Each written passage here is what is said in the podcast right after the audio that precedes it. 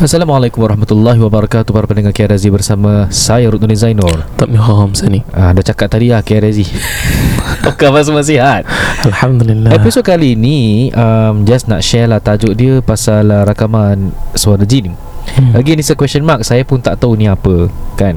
Jadi sebagai permulaan, kita nak beritahulah kita ada penaja baru untuk kisar KZ.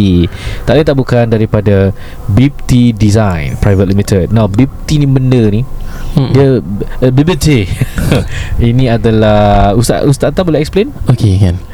You pernah dengar tak kalau saya selalu cakap Habibi Nurul Ain tu. Tapi ni Habibti. Kalau Habibi tu, Habibi dalam bahasa Arab my love. Ya, lepas tu kemudian Habibti ni dia refer for a lady. Contoh macam kita panggil isteri kita Habibti, orang Arab. So diambil daripada istilah Habibti, dia ambil Bibti belakang dia je. Jadi mereka gelarkan diri mereka sebagai Bibti Design. Ataupun kalau orang selalu kata, ingat renovasi, ingat Bibti. Ingat ke ingin? Inginlah. Ingatlah. Ingin ada edit. Ada edit. Ingin renovasi, ingat Bibti. Jadi penaja kita pada hari ini ialah apa kata orang tu, kumpulan Zita Kedejaka yang menawarkan services renovation. ID, interior designers. So saya dah tengok dia punya portfolio, alhamdulillah very good.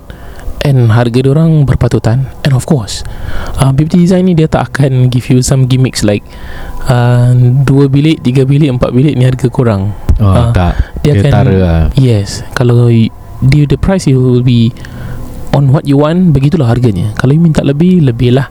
Kalau you minta sederhana, sederhana. Kalau you minta sikit, maka sikit lah. And with them, you can always tell what you want. Boleh negotiate on certain terms. Diorang akan nasihatkan you and not to overdo it, apa yang baik lah. And their concept is always like membantu. Kira maksudnya apa? Buat sekadar yang you mampu, and insyaAllah price you akan talk to them lah, apa harga yang baik untuk you, insyaAllah. Dan seperti biasa bagi mereka-mereka yang menaja, kita screening dululah. Kalau agak-agak selari dengan pandangan kita, insyaAllah kita boleh deal with something on. And in the middle of the clip, nanti dengarkan sketsa mereka. You guys should dengar. Saya first time dengar, saya tersenyum dan terkekek sekejap. So insyaAllah kita seperti biasa hari ini, episod kali ini pada mulanya saya nak kongsilah rakaman suara jin ni. Pasal ni podcast tak ada video, so you dengar audio dia sendiri. Saya first time dengar pun terkejut gila. Ustaz Tam dengar pun belum mata naik. So we give a warning lah, kalau you guys malam-malam dengar, hati-hatilah. Untuk pengetahuan semua, sekarang kita tengah rekod ni pukul 12 malam. Dan yang pusat run up play ni, ini apa yang kita dapat directly from our listener. Kalau you percaya, maka percayalah. Kalau tidak, maka tidaklah.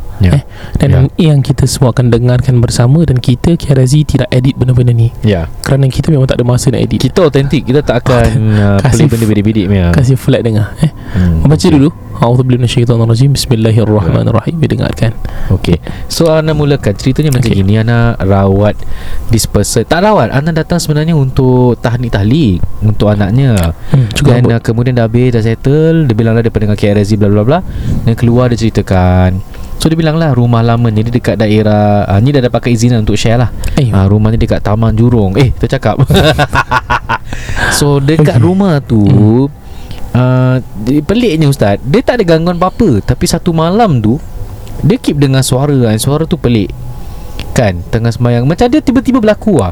So diorang check CCTV. Ya Allah, bila check CCTV ada satu video tu, tak ada orang kat rumah.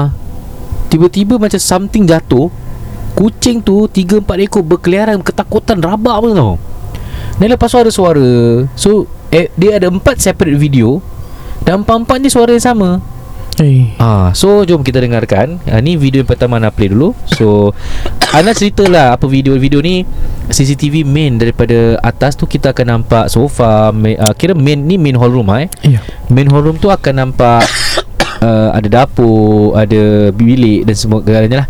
Okay, so dia send, ini timing dia pukul, ini tahun 2000 berapa ni Ana tak ingat, tapi dalam pukul 9-2, pukul 7 ini lepas asar. Okay, ni dia dengar dulu yang pertama. Dah dekat maghrib betul. Ni dia.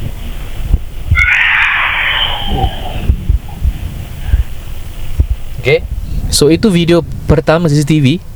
Macam random suara lah, macam dengar teriakan, macam teriakan setan gitu kan. Yeah. Okay, so ini video nombor 2. Dia pertengahan malam pukul 12 lebih gitu. Dan okay, you guys dengar. Ni 1 minit lah eh.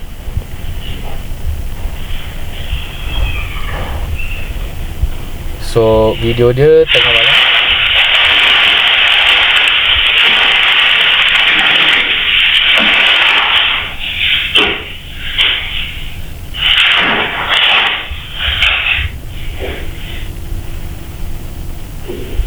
Okay, standby. Ya. Yeah.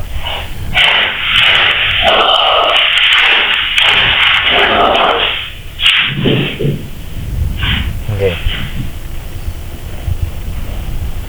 So I'll explain what happened there. Dia punya CCTV malam, and malam tu kamera dia infrared. So yang dengar bising-bising tu something fall. Okay. So kamera dia capture semua kucing dia, kira dah ketakutan tau, kelam kabut lah, lompat sana sini, then followed by that same suara. Okay, okay, ni video number 3. Standby. Video number 3 kita dengarkan.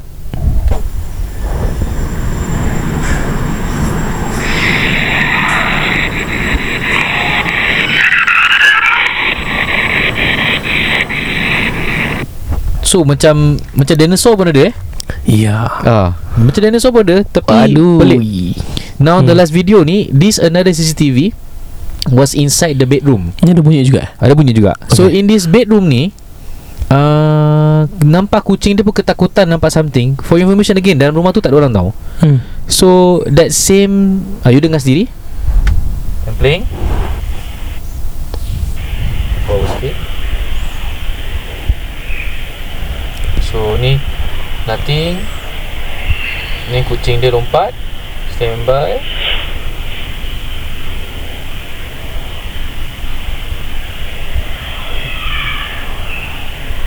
Lambat sikit, sorry guys.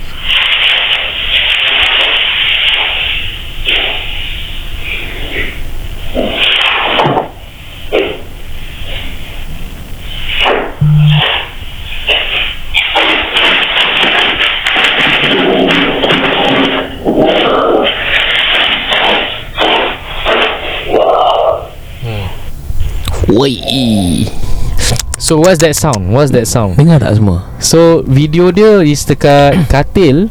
Kucing tu ketakutan, like something scaring them, followed by that suara lah. Yeah. So now, kenapa kita letak tajuk Rakaman Suara Jin lah eh? The thing is, kita tak tahu tu suara jin ke bukan. And that suara does not come from the kucing. Kucing tu semua ketakutan. And suara tu sama seperti orang yang tengah rasukan. Suara macam gitu. Kan kalau betul dia. Kadang-kadang orang yang rasuk, yang jenis dia makhluk yang dah merasuk diri seseorang, kemudian tak boleh dikontrol, suara-suara tu yang keluar macam gitu lah kan. Sama pula aku bikin eh. Okay, so when I listen to these clips, okay, bila dah dengar tu, I was like, pinjam nak jadi content. Boleh lah ustaz, go ahead lah. But I'm asking you this, tu suara apa sih? Then I said, entah, aku pun tak tahu nak cakap apa. Masalahnya ni benda-benda gaib kan, kita pun tak tahu kan. Kucing semua tak bersuara pun, semua ketakutan. So what suara is that? So you guys yang dengar, dipersilakan cubalah komen sikit suara apa tu. Agak kita dah bilang tu warning, kalau nak dengar jangan dengar malam-malam.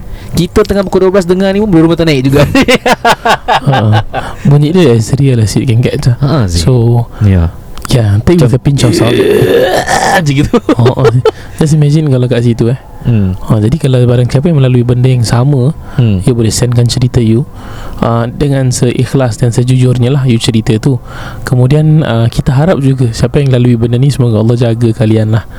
Kerana very real lah, the sound tu betul-betul memang bunyi angker lah. Ni terus terang boleh terbayang-bayang nak tidur ni.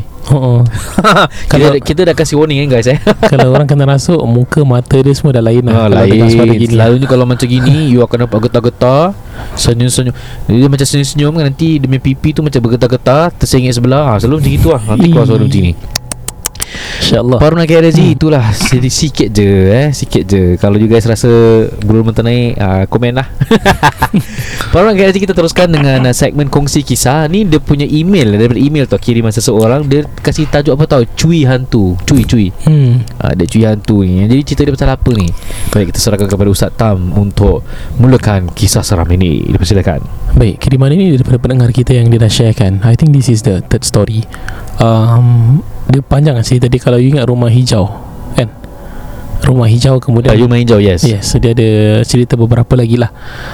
Kemudian tak silapnya ibunya yang boleh macam doakan untuk something to happen, if I'm not mistaken lah. So ini yang ketiganya, kita boleh dengarkan bersama ya. Assalamualaikum Ustaz dan KRZ family. Ini part 2 of my bolster panjang experience, ataupun part 2 pada Pocong experience saya lah. Dan saya cuba untuk berbicara dalam bahasa Melayu. Jadi cerita ginilah Ustaz, kita buka cerita. Saya ni kerja dalam industri perkapalan. Jadi saya buat fire extinguisher di atas kapal-kapal yang ada. Pada satu hari Ustaz, saya dan engineer saya terpaksa pergi hantar CO2 tank ke sebuah camp yang berdekatan dengan tanah perkuburan. Ui, angker. Dan kami selalu Ustaz pergi ke situ. Dan of course, our journey to that place is by driving. Orang kata kita drive pusing Ustaz, pusing punya pusing. Kita tak jumpa Ustaz camp ni. Dan kita dah ada frust lah. Kita dah macam, kita dah bingit lah, apasal tak jumpa tempat ni bukan kita tak biasa pergi. Dan Ustaz, yang buat kita lagi bingit Ustaz, waktu dah menandakan maghrib tidak lama lagi. Jadi kita terpaksa stop dekat satu lorong ni Ustaz. Dan lorong ni kiri kanannya dihujani dengan pokok-pokok yang sangat lebat. Dan depan dah tak boleh jalan lagi Ustaz. Means we need to U-turn. Kita kena pusing kalau kita nak keluar. Tapi sebelum U-turn Ustaz, kita semua merokok je Ustaz. Ni kira hasap ni sebelum puasa lah, sebelum puasa ni cerita lama. Jadi saya pun keluar lah Ustaz, pasal tak nak duduk dalam lori sorang-sorang. Kira member-member saya semua isap rokok, saya tak isap rokok. Cuma saya kena teman lah budak-budak engineer tu untuk isap rokok sekali. Kalau tak, saya dah seorang Ustaz dalam lori. Sambil saya berdiri, saya rasakan, I realised macam ada sesuatu entiti ini melihat ke arah saya. Jadi saya pusinglah kepala saya Ustaz. Ceritanya bila saya pusing ataupun bila saya memalingkan kepala saya, rasa menyesalnya macam nak maki je Ustaz. Ini cakap rasa geram pun ada, rasa takut pun Ustaz, rasa macam nak pingsan dan seolah-olah macam nak terkucil gitu Ustaz. Ketakutan yang saya alami ini macam I do not know how to explain in words, but those are the expression that I'm giving. Begitu takut dan menyesalnya bila saat saya terlihat. Mata saya melihat ke arah mata makhluk ini. Dan makhluk yang saya sebutkan Ustaz, makhluk yang bernama apa Ustaz? Pocong. Mata makhluk ini dan mata saya bertemu Ustaz. Kira bila saya melihat ke arahnya, benda tu sedang melihat ke arah saya Ustaz. Aduh. Saya nampak dengan jelas kepalanya bertuncit seperti ikatan kain kafan Ustaz. Dia seolah-olah macam sembunyi di belakang pokok yang tebal, tapi tidak sembunyi habis. Kira terkeluar gitu Ustaz, nampak. Seolah-olah dia macam keluarkan kepalanya ke kiri, ke kanan gitu. Dan saya melihat ke arah tu. Jadi saya diam saja bila saya tengok. Dan saya tengok engineer saya bila keadaan saya nampak benda tu. Dia step relax, tapi tangan dia dah menginggil. Maksudnya ada beberapa orang nampak juga. Not him alone. Dia tak cakap apa-apa dan cepat-cepat habiskan rokoknya Ustaz. Puntung rokoknya tu dihisap selaju mungkin untuk habiskan. Lepas dia cakap, lepas dia habis Ustaz dia habis hisap rokok tu, dia kata, dah jom lah kita belah, jom kita gerak lu.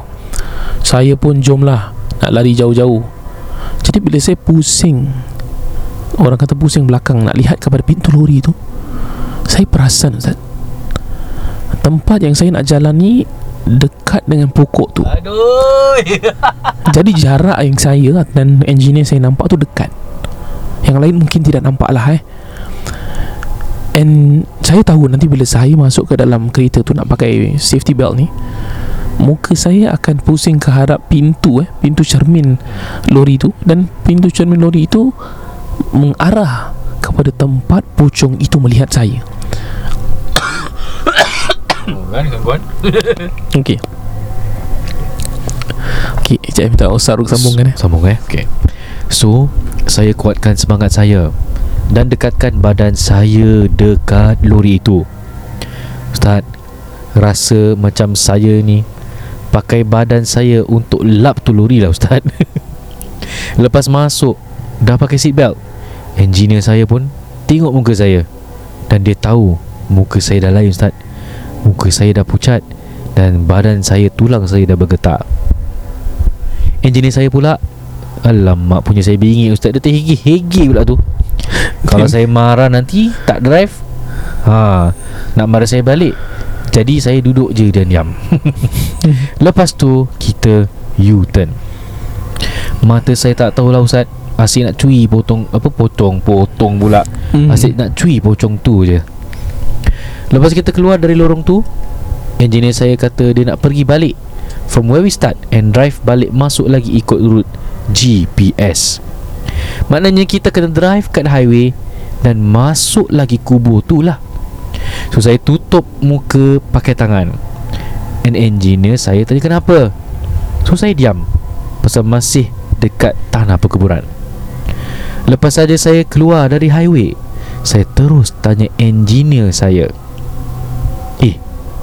kau tak nampak ke tadi? Apa yang dia cakap? Dia cakap dia tak nampak, tapi dia rasa macam ada orang tengokkan dia.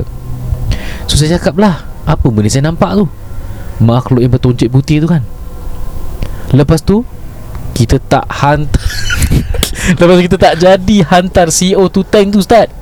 Kita balik office pasal dah ketakutan. Tak jadi hantar kiri. Besoknya engineer saya MC, demam 1 minggu. Dan saya tak kena apa-apa. Ustaz, saya nak tanya, kerana kerja saya ni kan, saya dah nampak ramai orang mati depan mata. Allahu Akbar. Semua mati atas kapal. And mati diorang tu Ustaz is not natural death. Tapi saya tak kena badi ataupun tak mimpi-mimpi. Tapi bila family members yang mati, macam-macam mimpi yang ada, sampai takut saya nak tidur. Kenapa Ustaz? Kenapa saya badi bila orang tu not related? Terima kasih Ustaz. Cerita dah seram lah. Ya. Okay. Member demam 1 minggu tak jadi datang I believe that sister yang bertanyakan ini kerja pada dalam industri perkapalan. Yalah. Apa nama industri dia in English? Ship industry. Shipping. Aku tak tahu. Offshore. Marine engineering. Marine offshore. Ya. Aku terus ship industry. Sengat tak ada knowledge. Okay, so bila you cakap tentang body kan, ataupun kita panggil body banyak ni, body banyak satu istilah yang orang selalu teringat bila terbau ataupun terngiang-ngiang, ternampak-nampak benda yang sama ketika kita nampak mayat ataupun jenazah tu. Tapi ini sister ni yang dilalui ni, dia bukan nampak jenazah lah dia nampak pocong, jelmaan jin dalam bentuk pocong ataupun kita panggil gula-gula lah di orang Melayu kita. Jadi I think sister ni nampak dengan jelas, while the engineer tu nampak mungkin samar-samar, wallahualam. Tapi yang engineer dia yang sakit 1 minggu dan sister ni tidak ada apa-apa. Ataupun maybe kita percaya that sister ni mungkin dah nampak banyak kali. So mungkin you punya rasa tu, takut-takut you tidak setakut orang yang nampak sekali dua lah. Agak berbeza. Dan kalau you tanya saya, badi mayat tu boleh berlaku macam mana? Biasa kalau kita berbual dengan orang tukang mandi jenazah, dia berlaku bila kita nampak dalam keadaan jenazah tu keadaan yang tidak elok lah. Dan biasanya itu aib. Kita tak mau cerita kat orang. Bila kita nampak jenazah tu teruk, tak mau cerita, berdosa. Kemudian dan bila dalam keadaan yang teruk tu, kita ambil sebagai contoh saja, dalam keadaan yang betul tidak terurus, aksiden ke apa dan sebagainya, kita pergi stare direct dekat mata jenazah tu, Itu biasa orang kedai mandi mayat, bila dia nampak straight forward, dia seolah-olah dia rasa mayat tu tengah tengok dia, dia tengah tengok mayat tu. Straight forward. Dan bila kena, start lah. Nanti you balik, you boleh bau bauan mayat tu lebih daripada seminggu dua. You bau je kat hidung. Bila you makan dengan suami isteri, anak-anak, keluarga, you akan bau je mayat tu. Kemudian kalau you nampak, terbawa-bawa sampai tidur. Nak tidur you rasa dia macam kat sebelah, tidur dia rasa dalam mimpi dan sebagainya. Jadi para pakar yang dalam bidang jenazah ni kata, first jangan ada contact, second baca bismillahilladzi la yadurru ma'azmihi syai'un fil ardi wala fis sama' wa huwas samiul alim, ataupun baca apa ayat yang baik, amalan kita harian yang you rasa baik, elok, silakan. Sampai diorang kata kalau tak tahu pun baca 3 kul saja. Tak tahu juga baca Fatihah orang kata. Ini orang-orang lama lah dalam bidang ni. Saya dapat tahu daripada pakcik saya pun mengajar. Dia memang tukang mandi jenazah dah bertahun-tahun lah, as a part-timer. Dia dah buat ni for 20 over years. Jadi bila dia cerita ni, kita faham lah mandi mayat. Saya pernah terkena, tapi not because of orang meninggal, jenazah. Saya nampak bila ada, ni time saya kecil-kecil lah, primary 5, saya nampak ada orang bunuh diri.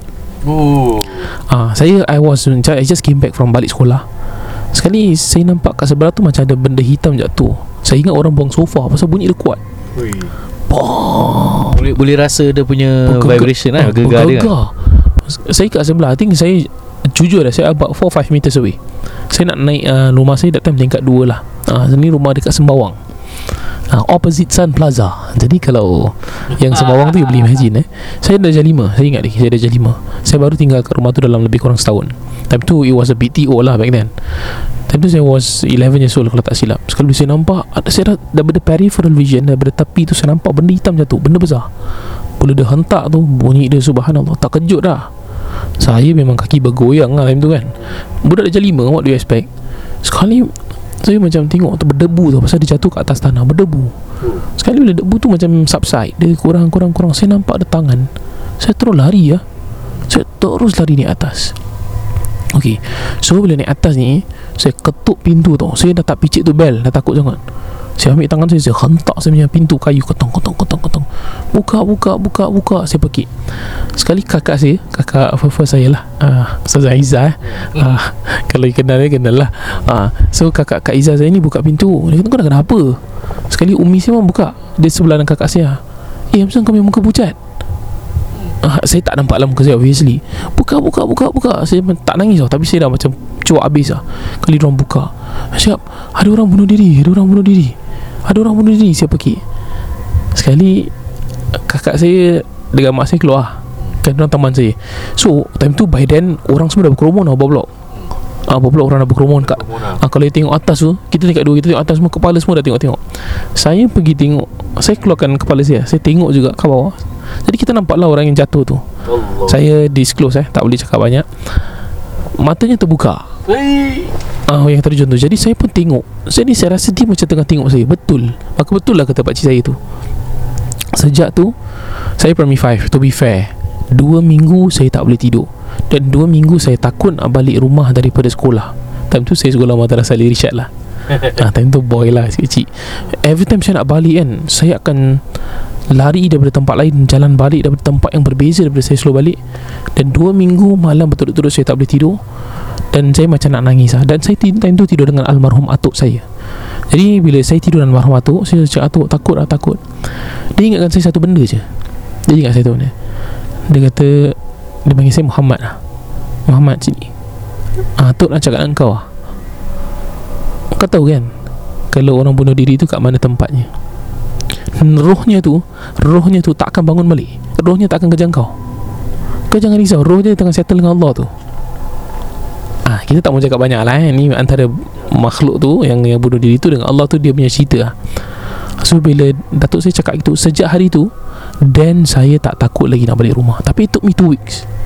Memang tu badi kau punya lah. Jadi kalau contohlah sister yang nampak jelas tu, dia boleh okay means dia dah okay lah, dia dah kuat lah. Jadi use it to your advantage. Harapnya you tak nampak lagi benda ni. Dan kalau nampak, sila bacakan beberapa ayat ruqyah. Dan benda ni tidak normal sebenarnya.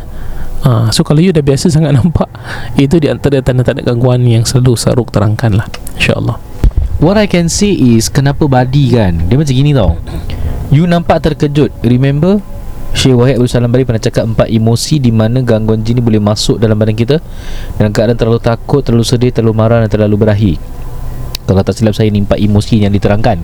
Berahi tu nafsu nafsu tapi dalam keadaan jalan yang salah lah, berzina gitulah. Okay.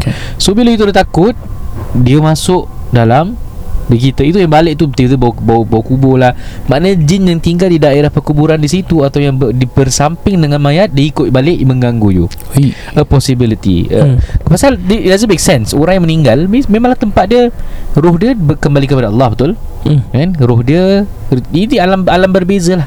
Dalam alam nyata tu yang mengganggu bukan orang yang meninggal, tapi disebabkan makhluk jin. Kenapa banyak makhluk jin ni tempat dia paling dia suka tinggal di mana tahu? Kat perkuburan.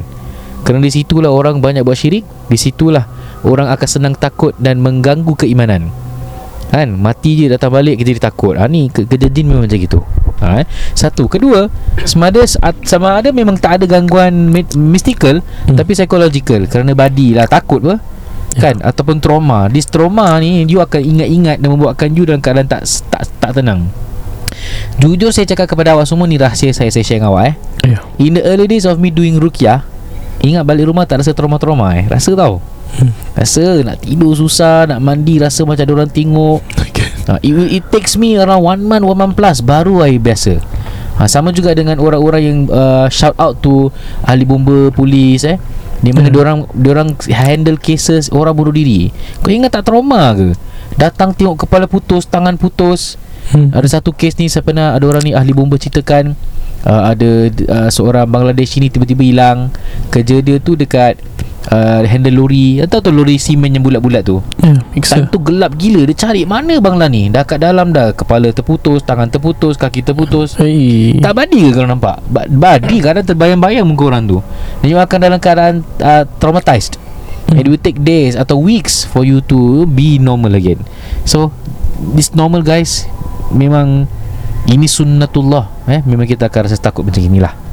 I've got no further comments. Kepada pengirim, you pergilah ruqyah. Panggil Mia atau Ustaz Tam, nak tengok juga ni kenapa ni asyik ada kelebihan-kelebihan gini. Ni kelebihan-kelebihan macam gini ni takut ada ada yang mendampingi tu. Wallahualam kita tak tahu. Tidaklah harapnya tidaklah. Tapi cerita you consistently semua seram-seram. Daripada first rumah hijau. Dan kemudian kalau tak silap you and your brother kerja kan, dan your mom minta duit, your mom minta duit pada your brother. Kalau tak silap ni sama, diorang sama orang. Sama tak orang. Silap dan ketiga ni by far cerita sister ni paling konsisten dan paling seram. Terpaksa lah letak warning kisah seram hit. Tak pasal-pasal kalau tak kasih warning. Ada orang kasih komen juga, pernah sekali dengar kisah ruqyah cerita, apa yang cerita sampai tak tidur. Terbawa-bawa. I mean so next time kita rasa kalau cerita ni macam seram, we need to put warning sign lah. Kalau tidak malam-malam you dengar pun susah sih. Tak pasal-pasal kita dengar ni tak tahu balik boleh tidur ke tak ni. Okay, insyaAllah sebelum kita teruskan dengan bongkar sihir, kita berikan laluan penaja kita pada ini daripada Bibti Design untuk memberikan sepatah dua kata. You guys please dengar best tau. Okay, over to you Bibti Design. Bibti Design, where comfort and creativity meets functionality.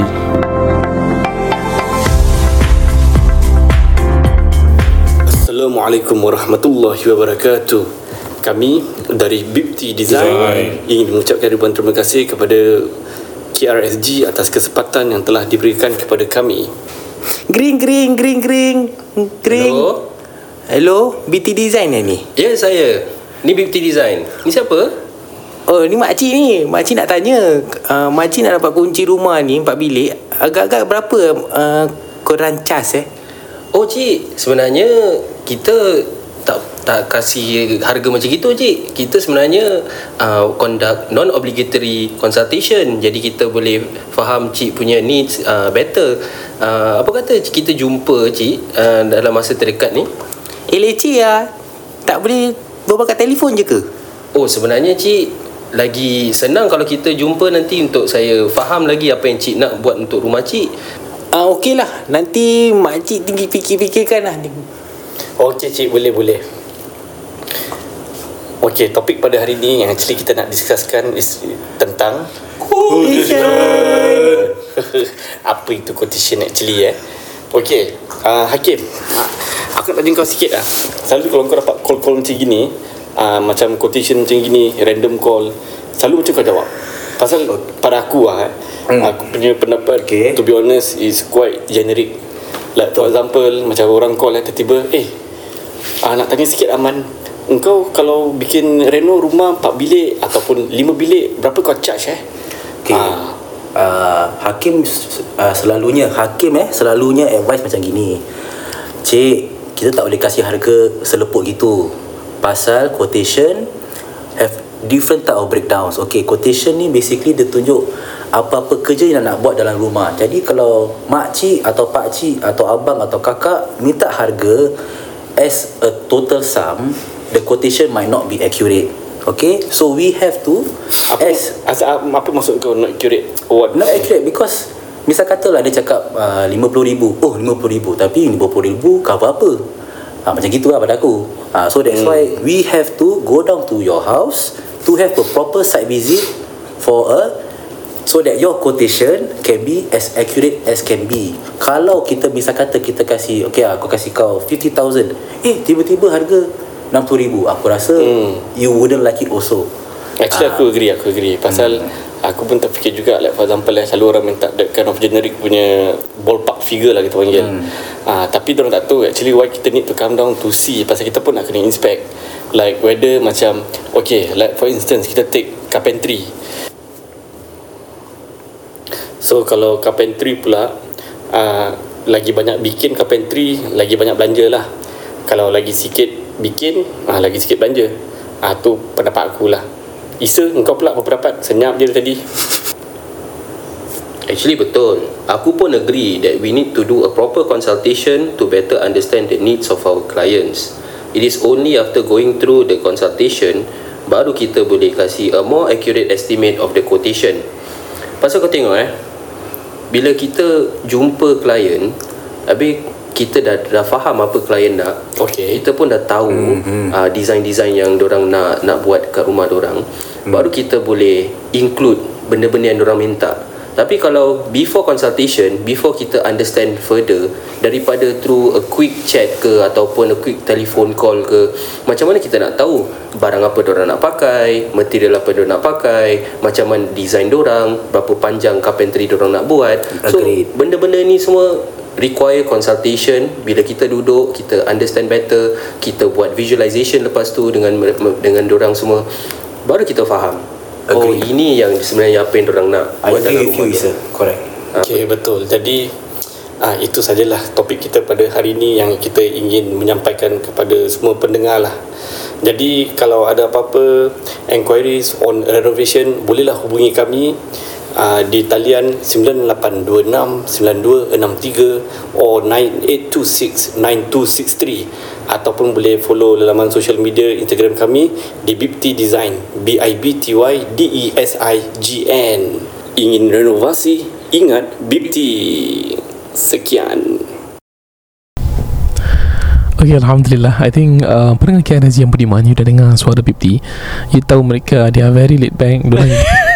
Diorang kiri, diorang boleh berbual. Okay. And of course, pertama sekali, kalau you nak tahu dia okay tak okay, engage them first. And bila engage, usually diorang bagi quotation, diorang tengok keadaan rumah you. Yes. Tak semestinya you kena angkat diorang lah, tapi for me, kalau you rasa selesa, the price are right, you kena transparent dengan diorang. Diorang akan share with you berapa cost dan sebagainya. So kalau okay, maka angkatlah dengan diorang. So kalau biasa jual beli rumah, you tahulah dengan sponsor kita yang lagi satu. So kalau dah beli rumah, dah jual rumah, you nak ada renovation yang baik, Alhamdulillah, you boleh always look out for Bibti Design, BIBTY.design. Yeah. Alright, kita teruskan dengan segmen bongkar sihir. Mana buku sihir ni? Ya, kita ni suka baca buku sihir. Bukan semata-mata untuk apa, jadi kita nak mengingatkan you guys. Okay, buku ni memang banyak terjual pun dekat pustaka-pustaka Melayu kita di Singapura. Okay, saya pilih tajuk membuat gangguan musuh Zakar dan Farji. Minta maaf, eksplisit sikit bahasa saya ni. Apalah. Buku apa benda ni, Islamik ke? Kalau buku ajar macam mana nak merosakkan kemaluan orang, meripik, ini adalah sihir. Dia bilang, apabila ingin membuat gangguan musuh lewat zakar atau farajnya, maka tulislah azimat di bawah ini pada kulit burung hudhud. Macam pernah dengar burung hudhud.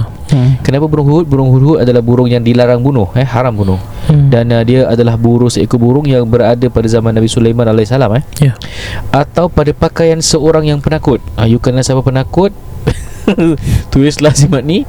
Kemudian tanamkan di bawah pintu rumah musuh sambil membaca surah Al-Humazah. Wailu, tengok pakai Quran lagi.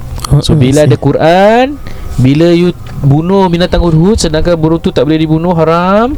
Okey, kemudian you ambil baju orang, you dah tahu ni sebahagian daripada sihir, maka jadilah benda ni. So saya describe sikit lah, dia macam semicircle 11119 R-Ra-15 Lam-Mim-Lam, tak apa punya design tak. Kemudian Jim Hamzah H-691 89.7 salah 422 132 dan sebagainya. Ya, semua dalam bahasa Arab. Bahasa Arab. Yang ditambah lagi benda pelik ini, dapat juga dengan azimat di bawah ini ditulis pada daging burung gagak.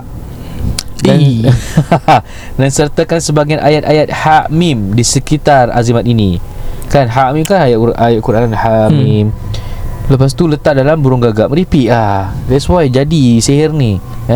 Dan nombor-nombor square tu semua lah. Okay, so guys, you baca buku, you ada nampak seperti cara-cara seperti ini, ketahuilah ini adalah sihir. Ni bukan sihir putih tapi sihir hitam.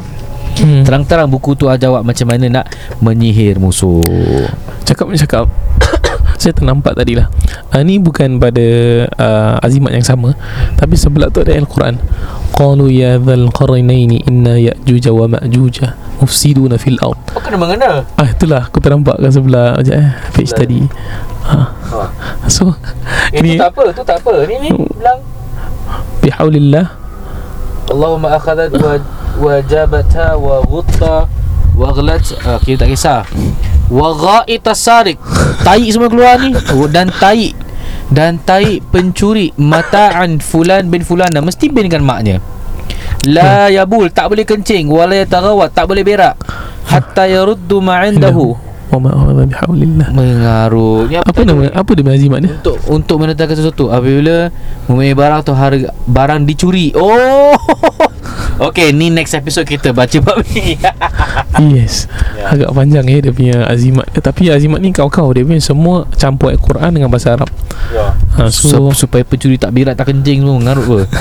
Baik para hadirin hadirat sekalian, insya-Allah nantikan episod seterusnya. Insya-Allah kita dah ada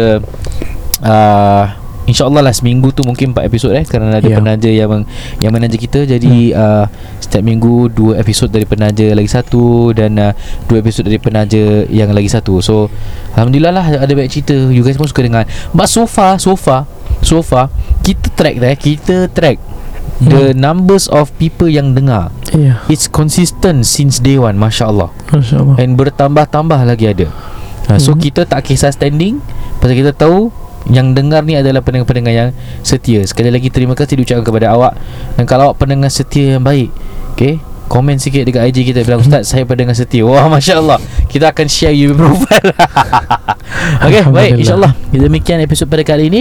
Sekian saja dari saya, Rutnin Zainur. Wassalamualaikum warahmatullahi wabarakatuh.